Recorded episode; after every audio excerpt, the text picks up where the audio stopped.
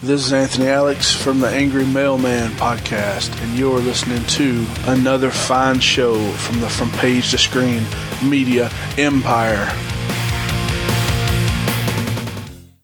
Hey guys, this is Ace Marrero from the movie Madison County. Hi, this is David L G Hughes, writer-director of the film Hall Bull Suites. I love the pace and the fastness, and I love the fact that you just roll with it. Hi, I'm Eric England, the director of Contracted. Hi, I'm J K Amaru, the writer-director of The Vision. My name is Nathan Whitehead, and I wrote the music for Beyond Skyline. Hello, Stuart. Just a quick hello from Sarah Douglas. Hi, this is Ben Lloyd-Holmes from the film The Expedition. This is Dominic Burns, the director of Allies. Hey, Stuart. page to screen dot com up in my bum leaves. Snake, yeah, that was my motorcycle running and tracking up with my fucking snake, Jamie's, with Dom, eating pizza and pussy. I'm Neil Johnson, I directed Road Warrior and The Time War, and I crucified Adolf Hitler. The From Page to Screen Movie.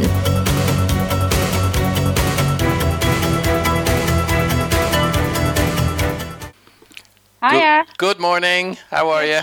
Good. How are you? I'm not too bad. Half eleven on a Saturday, and here we are straight into the film world. Well, we've been working for six hours.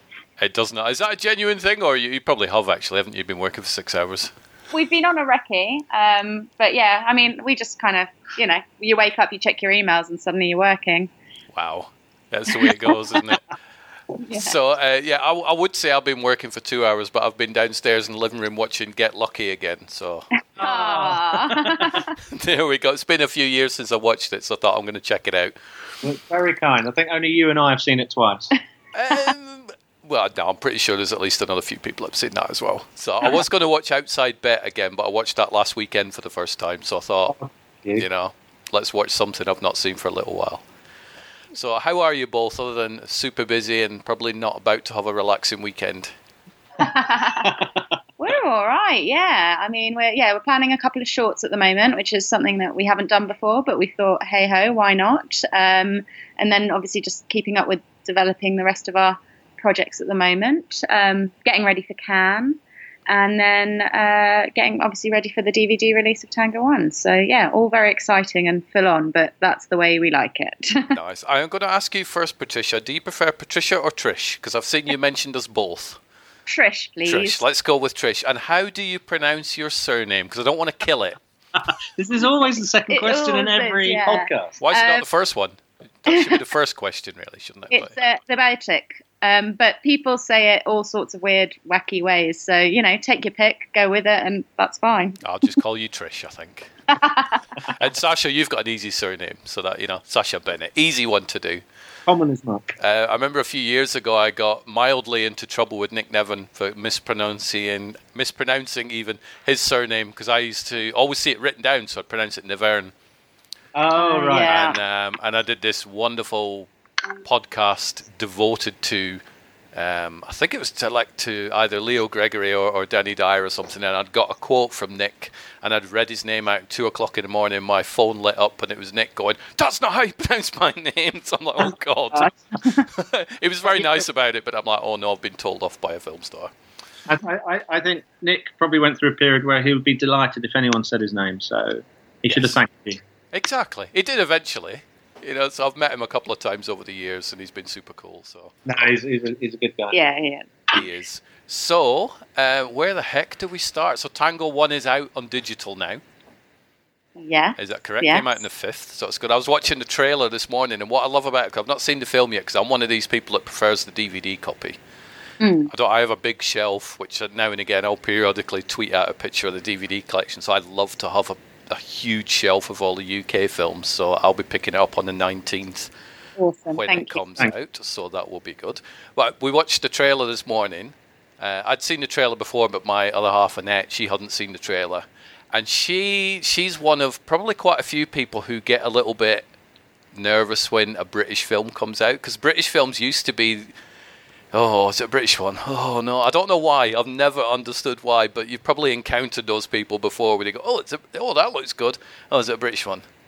And yeah. it's, thankfully, I think it's gone out of that time period now, but there was a time period when, you know, before before Lockstock and, and all the, you know, the the, the big films came out and stuff. So she put the trailer on and she's like, this looks fantastic. That's gorgeously shot. Brilliant. So that, so that made me happy. So it was good. But well, it, I, I must say that it, it, it's something I've always striven when I'm making the films to, to, to avoid just falling into it being just another British movie. Yeah. Because I think in the wake of Lockstock, there was some shockingly bad films made that were just kind of cashing in. Yeah. Uh, I probably worked on a few of them. Possibly, yeah.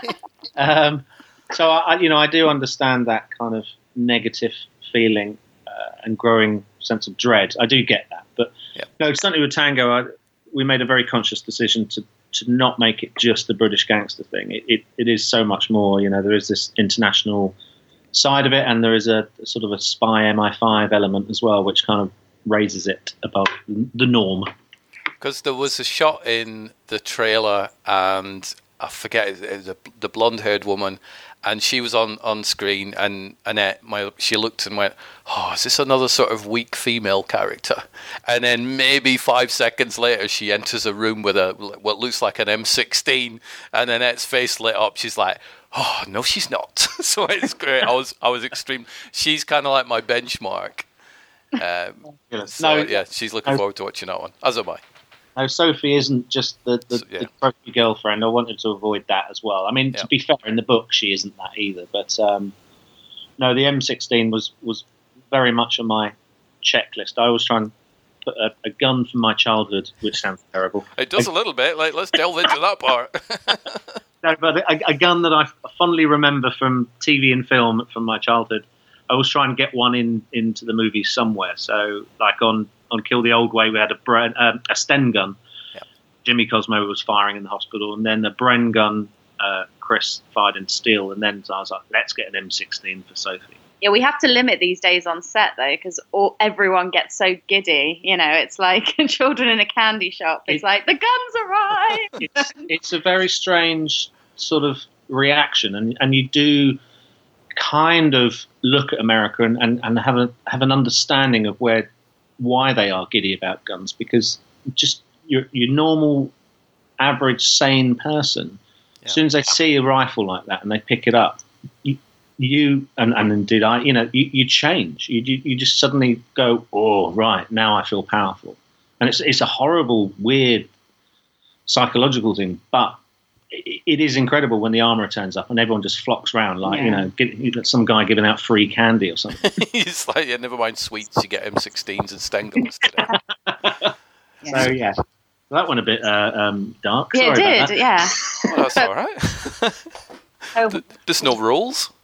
Exactly. Yeah. So, yeah, the guys that help us on that cohort are absolutely fabulous, um, the armourers, and uh, I, they always enjoy talking to me because I have a slight semblance of knowledge, which is all based on playing Call of Duty. Yes. But um, yeah, they, they're like, oh great, let's talk to Sacha. He's going to ask for something wacky and crazy. But also they're used to like such big films, aren't they? They're all across the world doing like the massive, massive films, and then they come to us, and you know, we're we're smaller, and they they love that because the atmosphere on set's so much different, and they actually get involved, and yeah, it's fun. It's a good laugh. I mean, you sort of say the films are smaller. They they are smaller, but they don't look smaller. And you no. mentioned before, Sacha, where you, you don't want to do a what you know, a typical, which is the the, the phrase, a typical British film from the mm. past.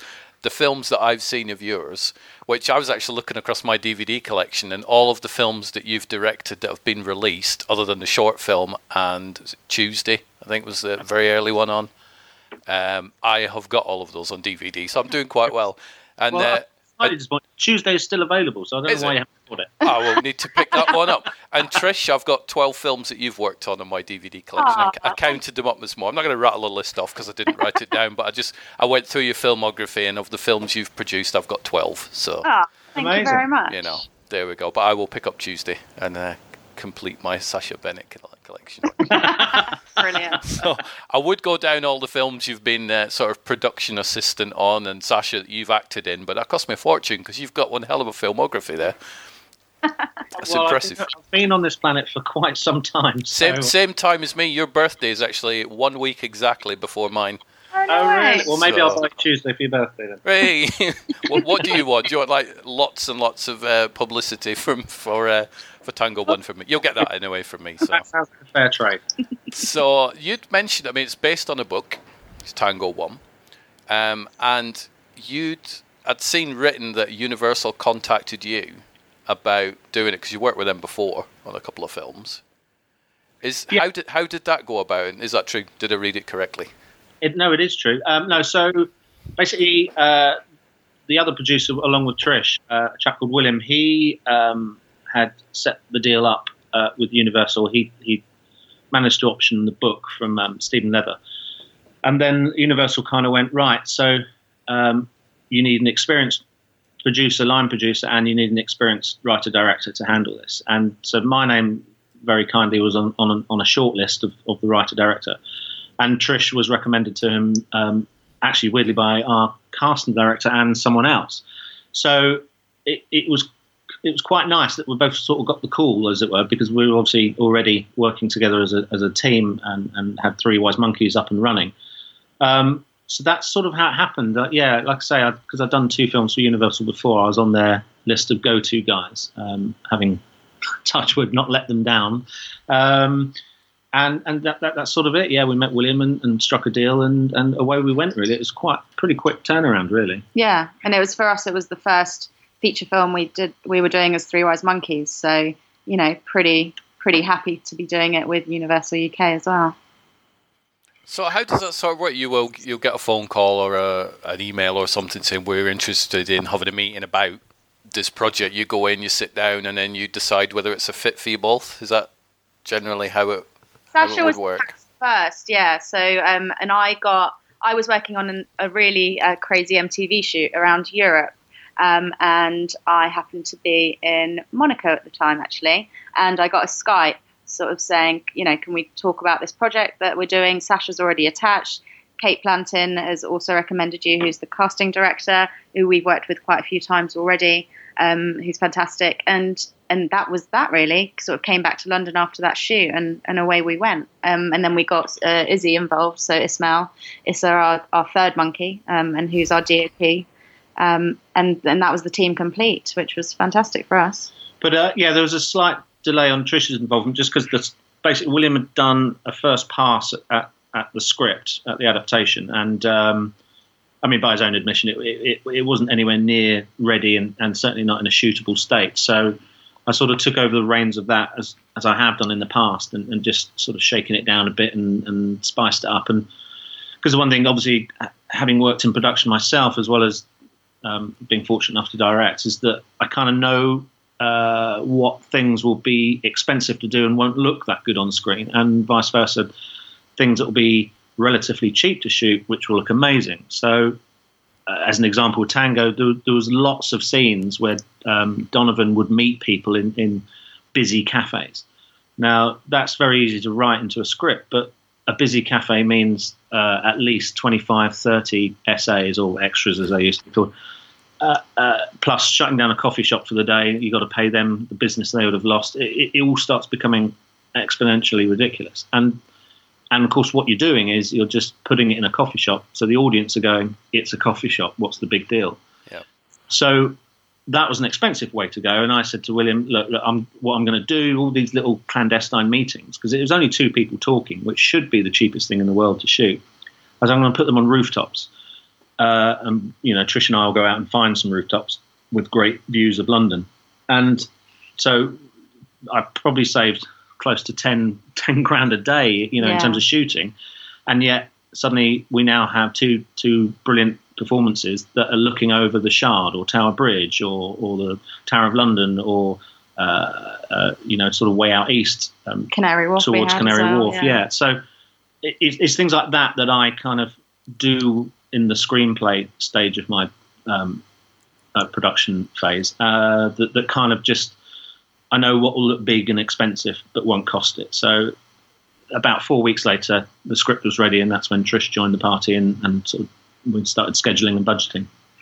I suppose it's very easy, isn't it, to write, and a fleet of helicopters flew overhead. It's like, it's a whole different thing going, yeah, we it, need to well, find I mean, a fleet of helicopters and get them to fly overhead. Exactly. I mean... that will rain. Rain's always it. Yeah, and he was walking down the street and it's raining. It's like, oh my God, you've yep. just cost so much money. There's I mean, no need for it. I mean, the, the one I always quote, which which people put into screenplays, is, our hero drives around London on his phone. And...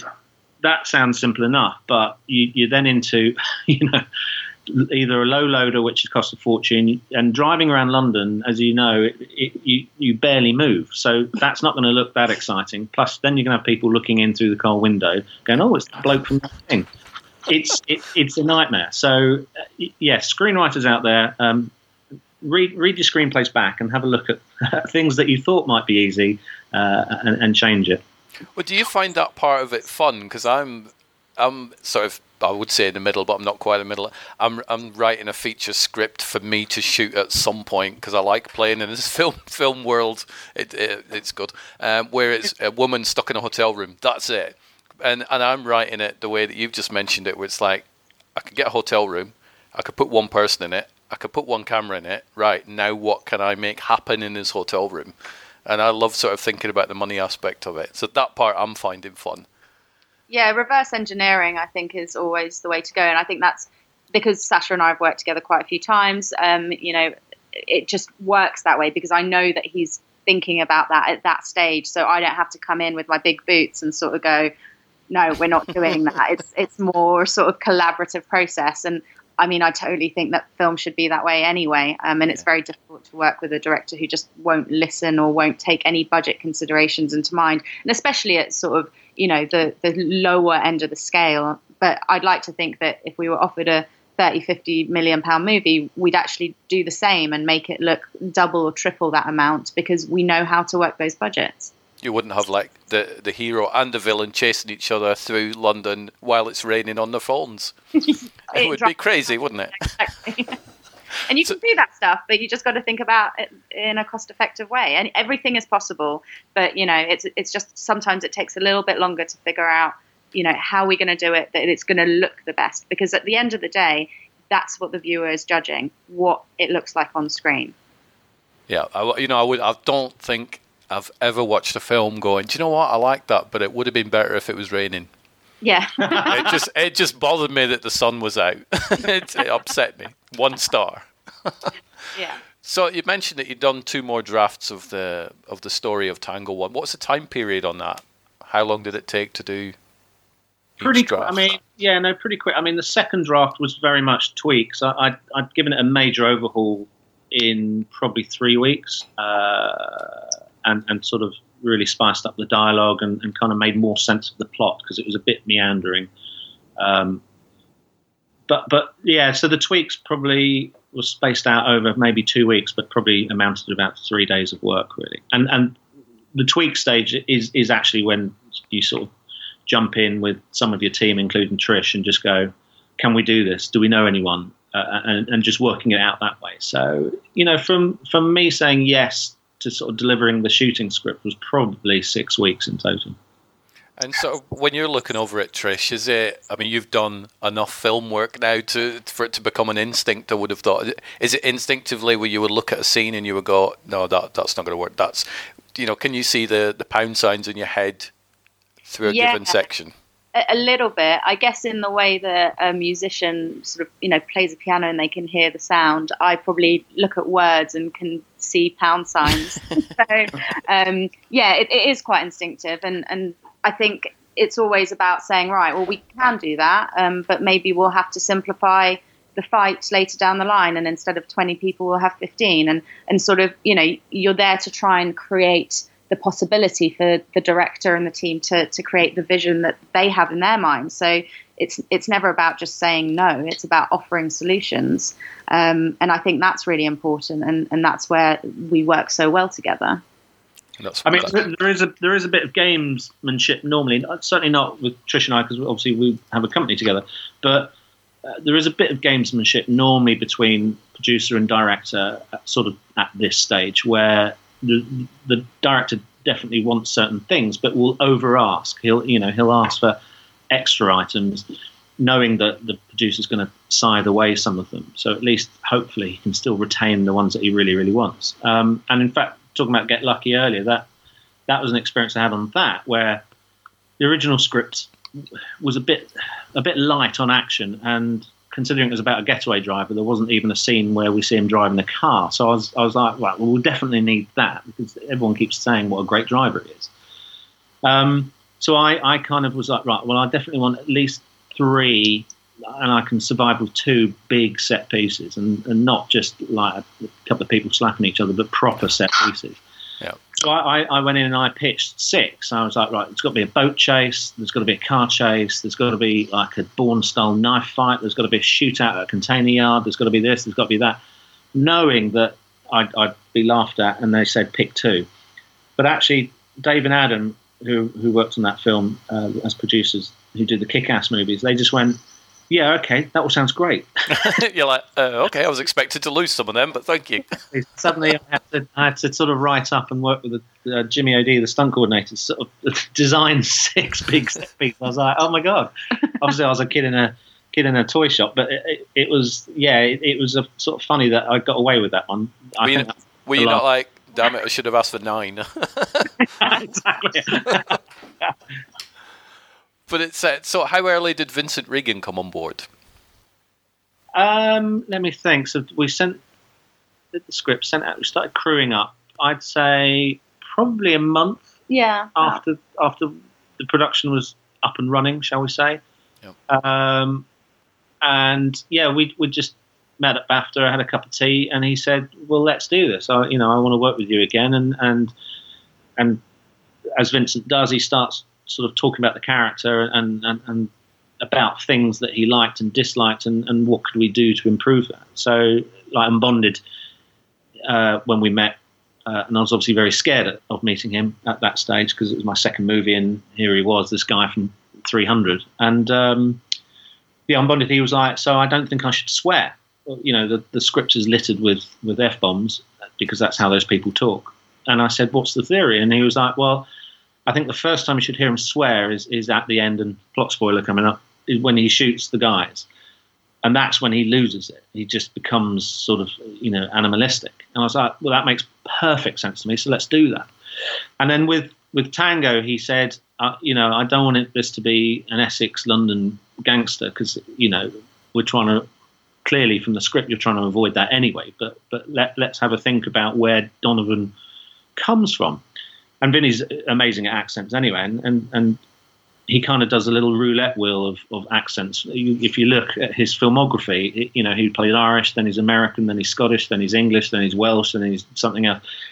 And um, it was the turn for Scotland. And uh, um, uh, he said about Glasgow, and and and which was brilliant, because it kind of tied into something that I'd been trying to put into the script, where I was I was trying to get as many scenes as possible set by water, which obviously really freaked out Sam, our sound guy. But there was just something in it and, and the original source material that just spoke to me about water. I just wanted as many rivers or, or seas or, or, or waterfalls or whatever it might be in the film. And Glasgow is obviously known for its docks and, and, and the waterfront. So I was kind of like, well, well, brilliant, that works really well. And it and it just suddenly lifted the movie into into a different kind of feel and texture. And And as I say, stopped it just being a, you know, a bloke walking around going, "Well, you're going to die now." And it, it just, not that there's anything wrong with the good versions of those films, but um, it, it it just made it different. And uh, I thought, that's great. And that, that's kind of what Vinny does. Well, he's done a perfect job on the accent, because I, I was born in Scotland, hence the weird mixed English-Scottish accent thing that I've got going.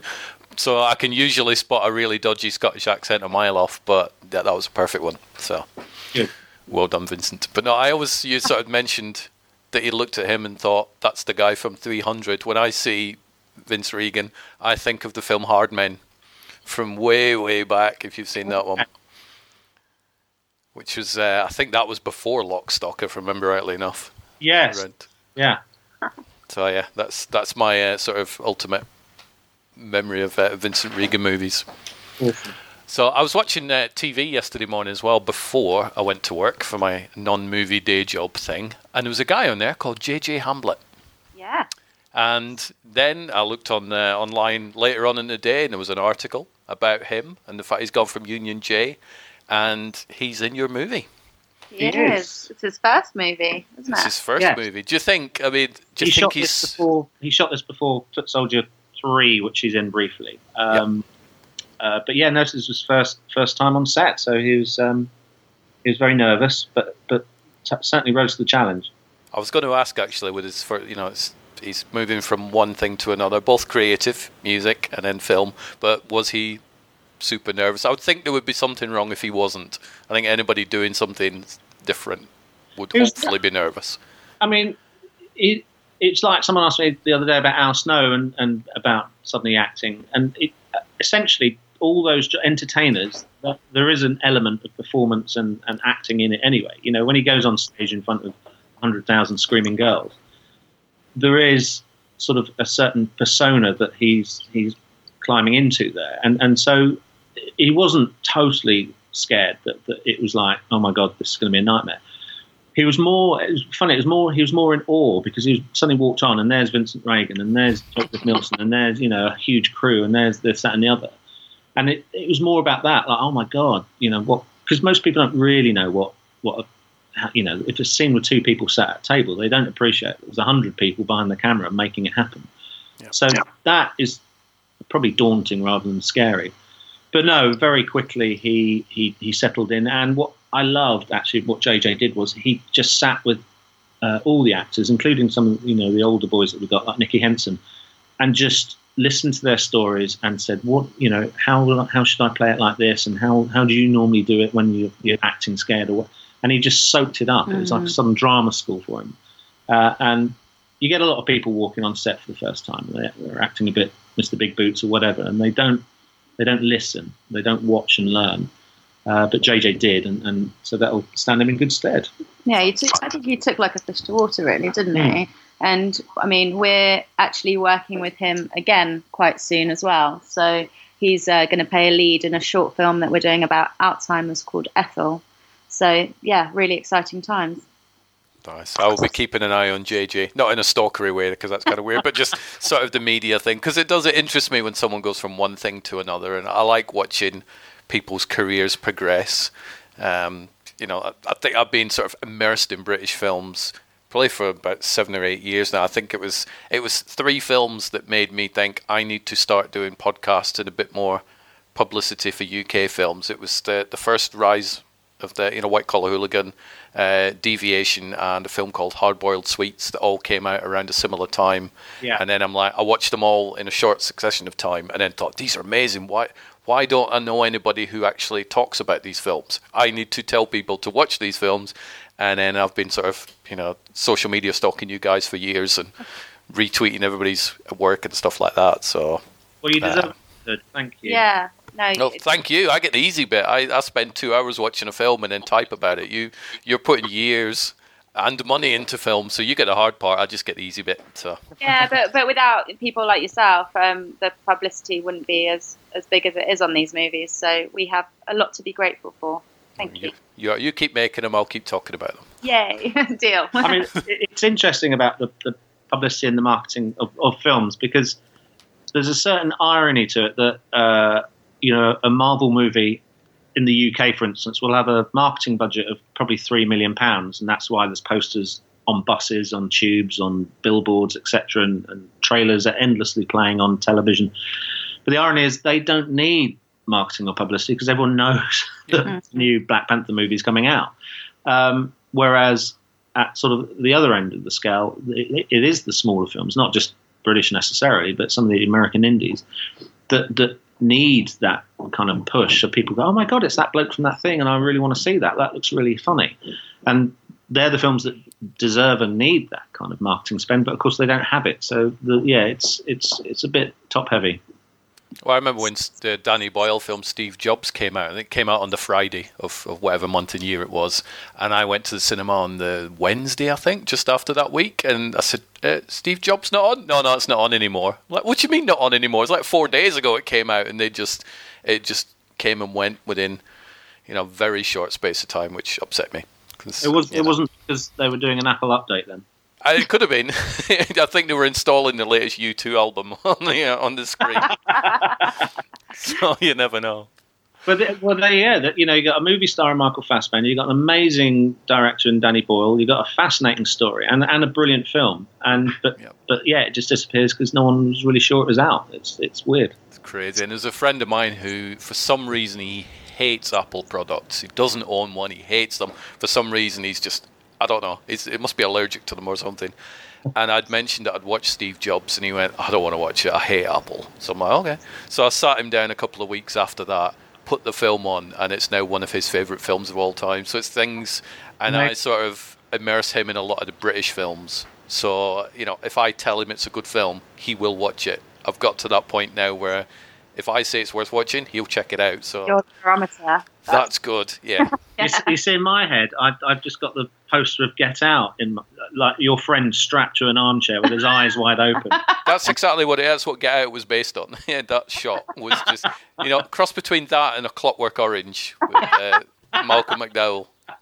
His eyes peeled up, and then a gun to his head, so I might need to, uh, I'll give you that M sixteen back. So, um, yeah, we went. So, look, I want to talk Three Wise Monkeys. Where did the name? I mean, you've mentioned there's three people, so I'm guessing that's where the three comes in. But let's talk about how Three Wise Monkeys came together. Well, we we'd worked together on two films on the Old Way series, so uh, Kill and Steal, and we were sort of getting to a place where uh, it, it, it felt like we were well, we were definitely r- sort of running the show and making the films.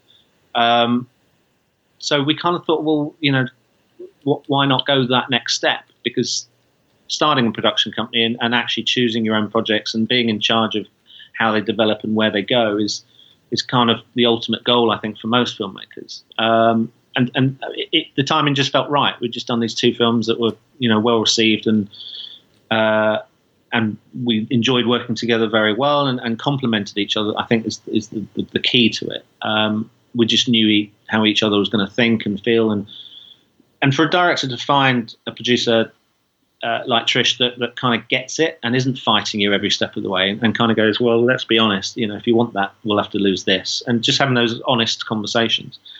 That, you know, it's not like one in a million, but but when you do find that person, it, it, you kind of go, right, well, let's let's stick together and let let's let's move forward on this. So that's kind of how the. the genesis of the of the company was. Um, and then just the timing was obviously brilliant because um, I think about two, three months later, Tango One got offered to me, and then it was like, okay, right, well, look, we're here as a production company, so we can run the shoot for you because Universal U K obviously don't have that arm. So it's it's kind of, it it, it just was meant to be, clearly. Um, and then as for the name, uh, we bandied around many. It wasn't mm. it wasn't the first choice. And amusingly, unbeknownst to these guys, I actually have a tattoo of Three Wise Monkeys on my arm.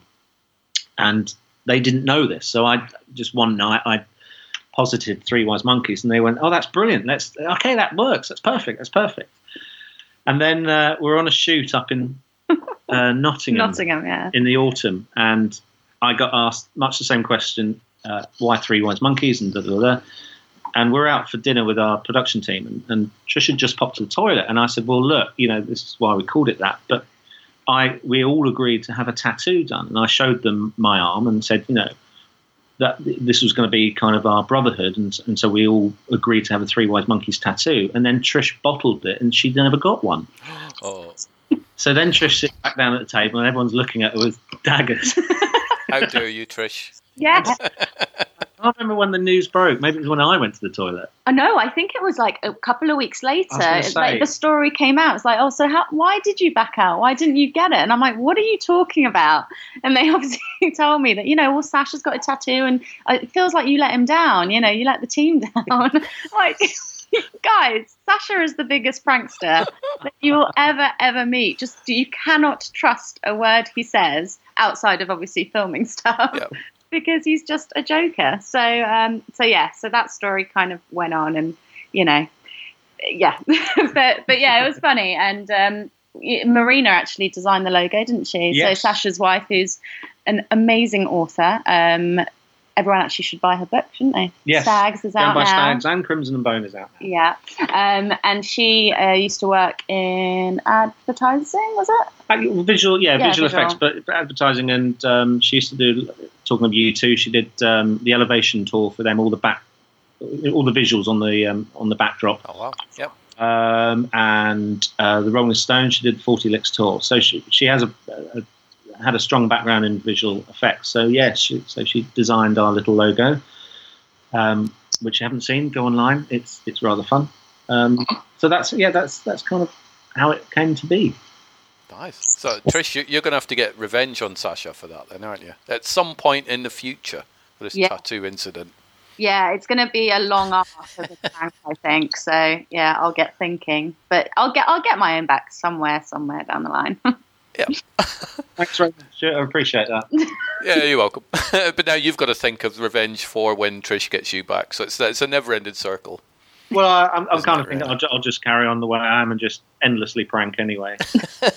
Good. So what projects? I've seen that Three Wise Monkeys have got productions in various stages. One of them looks rather chilly, I might add. Yeah. So, you know, what can you tell me about those? So, last poll is, I'm guessing, the one you're talking about. Oh, yeah. Yep. Yeah. So, last poll is us um, basically following an explorer and his ice warriors, so everyday people that he's training to be ex- sort of ice warriors, um, to the centre of the Arctic Ocean, which is called the Pole of Inaccessibility. So, no one's ever been there before. He will be the first with his team. Um, he's tried to do it, I think, for sixteen years now and had two failed solo attempts. Um, and, and yeah, we're going to be working with uh, the likes of NASA, the snow and ice data people, um, and and trying to get to, yeah, the centre of the Arctic Ocean. Wow. It is one of those wow projects, isn't it? You, it you know. is, yeah. I mean, we, we went to Svalbard a year ago, actually, just for, I think it was ten days, just to test cameras with Thierry, our D O P, on that one, and um, you know, minus twenty-seven sort of centigrade conditions, and it was amazing. I think just being in that environment in Svalbard just changed us already. So, you know, going out onto the ice when we do go next year, hopefully, to um, to Last Pole, will will no doubt change our lives forever. Mm. Um, it was it was just amazing to be in that sort of calm environment, all these amazing views around us. There's it, no sound. That's what's the really yeah, weird thing. Just not the, very many colours. Just total silence, which which on reflection kind of sort of made you really sort of think about things much more deeper because you didn't have distractions. And and we were only there for, I think, ten days, and we, we came back like a bit different. And you, there's no green up there, so as soon as you see green, your eyes start hurting and your brain's going, cannot compute, I don't know what this colour is, and eventually it all starts coming back to you and London life takes over again. But, um, the, yeah, there is, it's very zen, I'd say, the experience that you have up there. I suppose it's the same as maybe going into outer space or something, isn't it? You hear tales of astronauts that go up there and come back, and their their whole reflection on life is very different from what it was before they went. Completely, yeah. I mean, obviously there you're looking down on the rock that we're all stood on, and, and uh, it's not quite the same big experience as that, but it certainly is that when you go there and you just see, like, nothing, and... and just realise how insignificant we are and, and how ridiculous sort of a, a, a late gas bill is. You know, just yeah. the, the, the bigness of this world is extraordinary. So when it was uh, when the snow was hammering the U K last week, were you both out in like shorts and t-shirt and something? You know, going, no. What? This isn't cold. Just pointing at people and going, "What is your problem? What's the matter with you?" Exactly. Yeah, I think that the human element of, of that journey as well is so it's not just about someone getting, you know, or a team getting to the a place that no one ever, has ever been to before. It's also how people are going to change, how are people going to manage to do this. And one sort of really strong, I guess, storyline of all of this is that we've got a couple of people on the team that are vegans. Yeah. And, you know, are they going to break? Is it are, the, are their beliefs so strong? What if a polar bear is attacking? How will they behave? Is it possible to do it? And and all of all of these things are sort of popping up that are just you know, something that we really have to think about, um, and, and see how people change in that environment, because no doubt people will. You know, Jim's told us stories of vegetarians are the first ones that sometimes steal the, the pepperoni or the salami. And uh, just because their body's absolutely craving something fatty, salty, and, and, and meaty. And, yeah. and so they will wake up in the middle of the night and go through other people's food bags and, and, and steal the pepperoni or salami. It's, it's really interesting how the the mind and the body sort of convince you to do something when it really craves it. Which I suppose is like, if it's a choice between your principles and yes. staying alive, staying alive is pretty much going to win, I think. You, you well, yeah. yeah. You would hope so. Yeah. You think so. I mean, some people that, that we've met and interviewed for this already have been very strong on principle and just saying, no, I would never do it. Which again, yeah. like I say, is, is all part of the story and the journey on this, is, is seeing how people change. I'm not. I'm not saying they should. It suddenly, if they if they haven't done for fifteen years, but as you say, survival should win through. So uh, I, you know, I'm hoping no one dies on this, obviously. So disclaimer there. Um, but but yes, it'll be interesting. And and then of course talking to them two months after the expedition and, and, and kind of going, how did you feel about that moment if they did sort of suddenly go carnival? I mean, when you're both working on your your your narrative features, you know, your, your sort of fiction stuff, I suppose that it, that happens to you as well, doesn't it? If somebody says, how are you feeling now whilst you're shooting Tango One, you will tell them. And then if somebody catches up with you maybe two, three months going, right, let's reflect on it, that could well be very different, couldn't it? Yeah, the minute we finish a shoot, and I, I'm sure all filmmakers go through this, it is a very unique and weird feeling. Um, I, I get in a real state of low for a couple of weeks. Uh, because suddenly, you know, I guess it's a case of on set, it's Trish, Trish, phone ringing, emails coming out through my ears. And then suddenly it's almost silence until you go into post. So it's, yeah, it's a really strange place to be. And then you've got a similar sort of thing, haven't you? Yeah. So my family say I'm awful um, for forty-eight hours after we picture out. And to the point now where they, they demand that I go away on my own for two days and stay in a hotel, which, which sounds a bit extreme. But, um, Uh, someone coined it the other day um, for me. Uh, we were at Pinewood actually, and, and they, it, he's an elder, elder, more experienced filmmaker, and he said that's your adrenaline crash. Basically, you, you live on adrenaline throughout the shoot because it is so full on when you're making a film, even at, when you know lack of luxury of ninety day shoot and one hundred million dollars budget. It, it's still pressure and still endless questions. People coming up to you all the time asking for things, and then suddenly it's over. Uh, and, and no one's asking you, and and so there is a bit of psychology that you suddenly feel totally useless. And mm. what what am I what, what what am I doing here? What was the point of this? Yeah. But, but the other thing is the chemical reaction. The body suddenly stops providing you with that adrenaline rush and, and just switches it off, and so you crash and burn. But then you bounce back forty-eight hours later, and, and, and then hopefully have another project to look forward to. Plus, as Trish said, the post production will keep you going. Well, last year I finished shooting a, uh, I don't want to call it a film because it's not compared to the films that you guys do, but it was me shooting something, so I'm going to class it as a film for now. And it was all about comic conventions. Oh, so I'd, I started off using footage I'd shot years ago, meeting various people, and thought I'm just going to turn it into something and see what it becomes. And then, you know, some couple of things went wrong with one of the cameramen partway through, and I had no ending whatsoever. So I ended up going to San Diego Comic-Con and shooting the whole third third act there, oh, and then probably about a week after I got back from San Diego Comic-Con, th- that hit me then. I'm like, I've done it now, I'm lost. I don't know what to do. Well, and it is, it's I've kind of a weird feeling. I have one word for you that'll keep you going, sequel. Yes, I am pondering it. I've got enough footage that I didn't use. And it was weird. It's like, you know, here I am walking past and there's Stan Lee to the left, and the morning before I'd been chatting to the Walking Dead cast and all this sort of stuff. And then I get back to the U K and put all the footage on on uh, on the P C and think, right, I'll edit that at some point. Right, now I've got to go to my day job. You think, last week I was walking past Stan Lee, for God's sake. Yeah, it is this sort of weird conflict of lives. It is, but you know, that's what keeps us going, doesn't it? That creative kind yeah. of flow and just needing to tell stories. And anyone who goes out there and makes a film, and it, and it is, however big or small it is, it's still a film. It's, mm-hmm. you know, deserves absolute praise and kudos. Because it is, I've always, even though I've worked in it for almost thirty years now, it, it, it is such a crazy thing to set out to make a film, because literally every minute something can go horrifically wrong.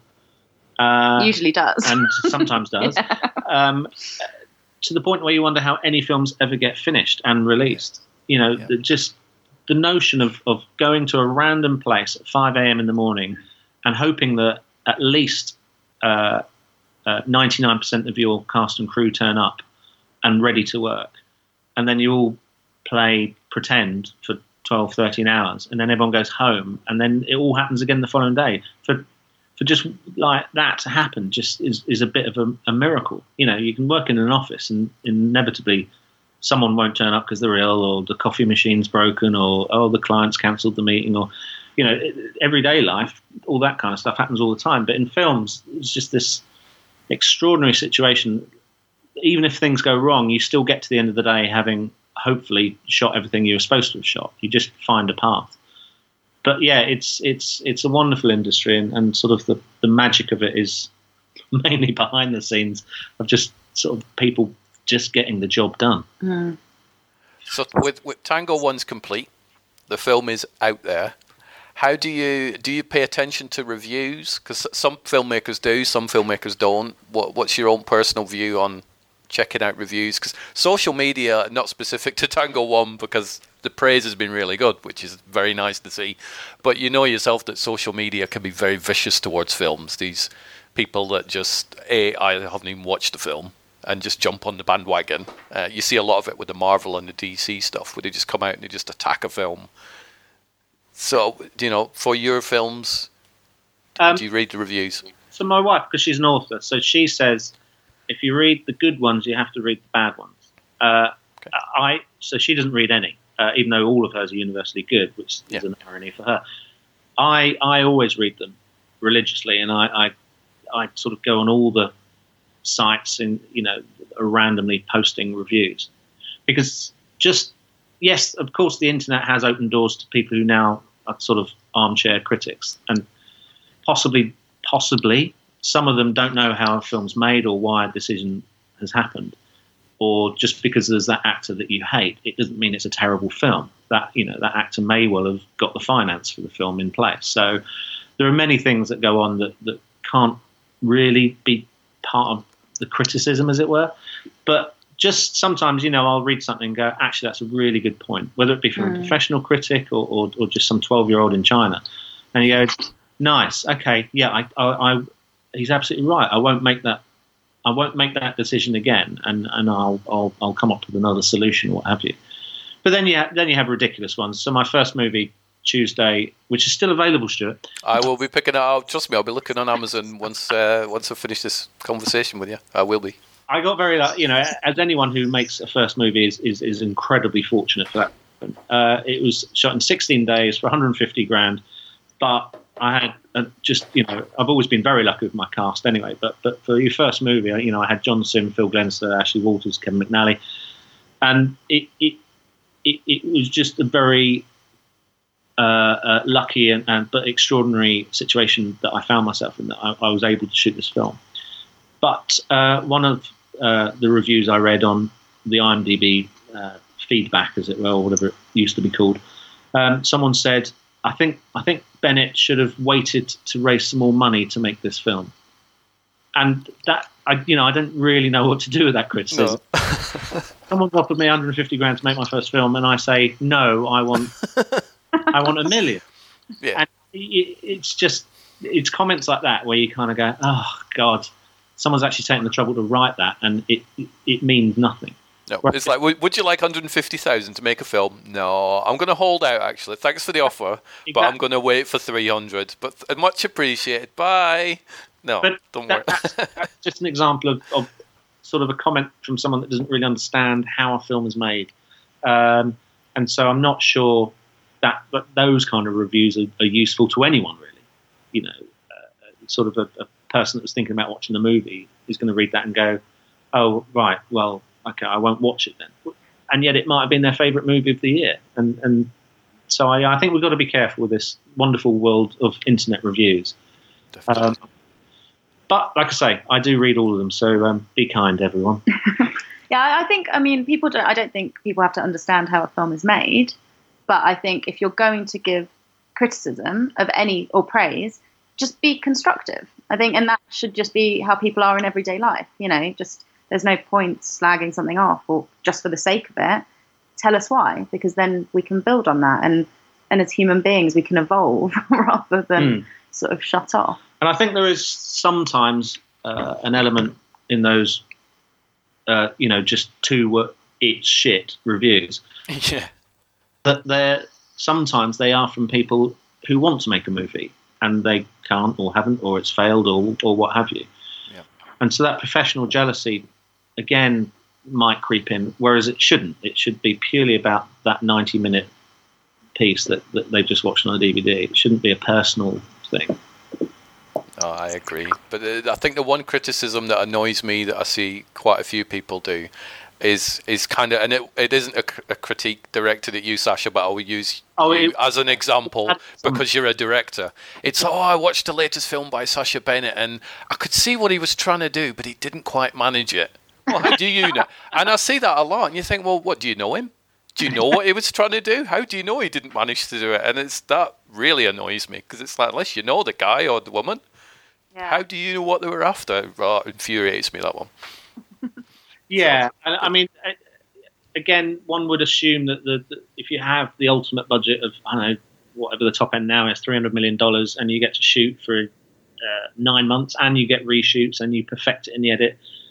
When, if you're looking at that kind of world of filmmaking, then that should mean that every film is absolutely perfect at that budget and schedule level. Whereas, of course, as we know, they're not. Um, likewise, at the bottom end, just, you know, if something was shot in sixteen days for, for a low six-figure number, that doesn't mean it's going to be shit. Uh, you know, there's some gems out there. So, yeah, that kind of... yeah, sort of getting inside the director or filmmaker's head and just assuming that they should have done better. It's crazy. I was having a Twitter debate, I will say, because I tend to tweet quite a lot, as you've probably noticed, and retweet stuff. And I'd put a couple of teasing tweets out about this hotel thing that I'm planning on doing. And in my head, I could see it all, so it's great. But I've not told anybody fully what it's about or how it's going to be shot or anything like that. And I'd put a tweet out and somebody came back and I'd said that I could shoot this thing in three days. Bearing in mind, it's just set in one room with oh, one I'm camera and one out. Did you see that? And he was like, that's impossible. You'll yeah. never do it. And I'm thinking, how do you know? It was very soapboxy, didn't it? It did. I mean, it didn't get sort of argumentative, but it was a case of, well, you don't know what the story is, and yeah. you don't know what's in my head, so don't be telling me it's impossible. So that kind of spurred me on, though, because somebody D M'd me that night and said, don't let that person put you off. I'm like, it's quite the opposite. Yeah. I will shoot that sucker in three days and I'll send them a link when it's out type exactly. thing. But, uh, I mean, it, it, is this the film where it's just a guy sleeping? Well, one of them's dead. Um, oh, is this the snuff movie you're telling me about? No, no, no, no. Yes, that's the other one. No, it is, it, it is literally one person in a hotel room with a corpse. That's it. And I fully believe I could shoot that. Into, I might not be able to shoot in three days, but I'm going to give it a damn good try.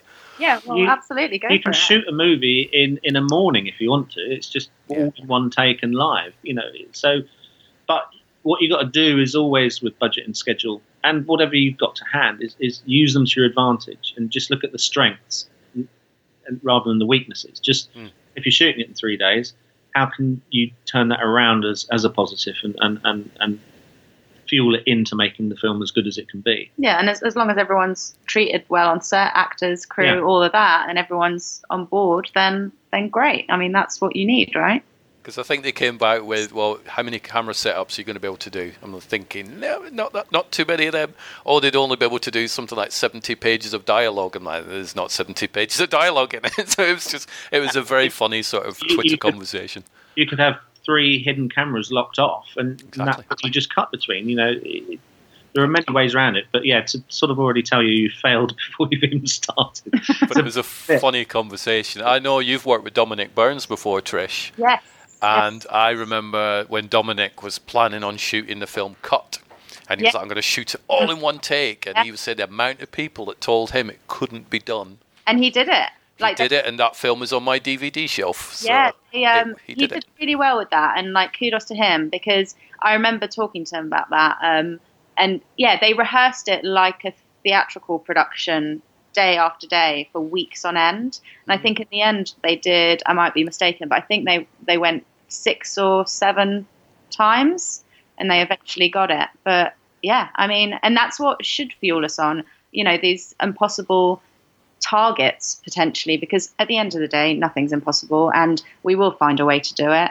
And if we don't have that, that goal, then we might as well just all sit back and just not make content, because we should be fueling our creativity. Exactly. Um, just as inspiration, have you seen uh, the Robert Rodriguez section in Four Rooms? I haven't seen that since it first hit V H S, so do I need to go back and rewatch that? Well, that's all in one room with the corpse, and it's it's a brilliant, brilliant set. It's the, it's the best bit in the entire Four Rooms uh, anthology, but definitely watch that again. Because I just I thought shall. that was sheer perfection, what he did with that. Watch me go back and watch it. I'm like, damn it, that's the story I was going to write. It just somehow stuck in my head and I'd forgotten about it. Plagiarising a film, yeah. Yeah, Some, yeah it's like, damn it, I didn't realise it. Yeah. So we'll sort of bring this round to Tango One again, with the film being finished. What is each of your... If somebody says, tell me your fondest memory of Tango One, uh, Trish, what would yours be? My fondest memory? When you reflect on it, you go... You know, yeah, what, what instantly I, springs to mind? I think my big wow moment, and which was a fun memory, was over shooting that scene on the rooftop next to Tower Bridge. Mm. We literally had our actors, and then you had Tower Bridge right directly behind them. I thought that was a really good day, and I'd found that location.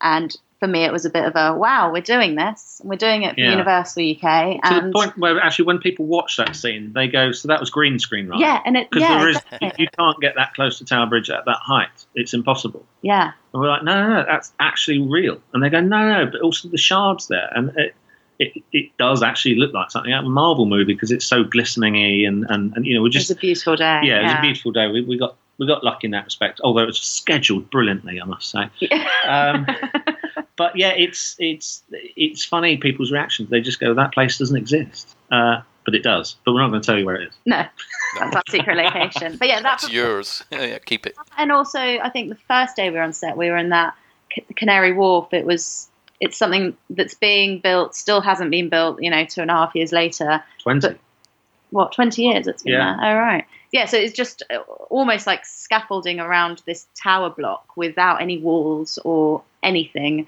and that was our first day of shooting, and you'd found that through your contact. And yeah, my uncle is works in construction, and I just said, it's just a wow moment. Have you it? have you got any uh, rooftops or tower blocks we can film in, either Canary Wharf or, or anywhere across London? And he sent me a picture and just said, "This is probably a bit too crappy for what you for what you need." And I was like, "Oh my god, I'm in love with it," because it was it, the ceiling was dripping, there was puddles everywhere, it was scaffolding. Something like out of Batman, wasn't it? Well, it yeah, yeah. So we, in fact, in the trailer, it is it is the very Dark Knight kind of shot in there. It was all silhouette and two guys walking towards each other. And it, it was like, oh, okay, this is brilliant. Just turn the camera on. Let's go for this. um, so, yeah, I'd say those finding locations like that was, was mm. fabulous. Um, I'd say a favourite... Favorite moment, which again highlights the "we're going to do this," was when we went to Southampton for the day. Oh God! And it was already a tough day. We were shooting five scenes, uh, three of which were, were action set pieces with like twenty gunmen, commandos storming a boat, all the rest of it. And we got there to find out that the boat that we'd booked uh, uh, wasn't allowed back into the U K, and, and Southampton. This part of the docks is shut on a Sunday, so there was there's no boat, and three of the scenes happen on a boat, so that was a bit like, oh my god. Anyway, um we, we have a wonderful team that are sort of running around trying to help out and find stuff, and Nick, the chap that's helped us out with um, police vehicles and, and helicopters and things like that in the past, he just turned up on set about an hour later and just said, "So we got a boat." I was like, "What?" And they just managed to find phone up someone. You know, "Where's your dredger? Can we can you get it into Southampton? We need to film on it." And like about two hours later, it turned up, and, and we sure enough we raced on there and started filming. And yeah. I, that I think was probably a favourite moment, because obviously t- to go back down to Southampton with all of those people and shoot again was just going to be an impossibility on, and strain on the budget. So I, I suppose it's more relief rather than the favourite moment. All the stars aligned. Thanks, yeah. Thanks to Nick. Yeah. Thank you, Nick. Yeah. Well done, Nick. Now, sort of a last uh, mini favour for me and for yourselves is the theme song that I have for this podcast has lots of different voices in it. So basically when I have a guest on, I will get them to say, for example, I'm Sacha Bennett, director of Tango One. And then I will cut that into the theme song. And then the, I think at some point in a few years, the theme song will be like thirty-five minutes long at this rate. But it, could could you each do one of those? Movie, by the way. Say again, sorry? Is this your next movie? My next movie is just a long theme song of people just saying their names and job titles and film yeah. titles. Yeah. Okay. So, um, um, yeah, if you want to go first, Sacha, and then Trish, you can do it as well. Our name and our job title, simple as yes. that. Yes, uh, oh. pretty much. Yeah, just sort of like an introduction.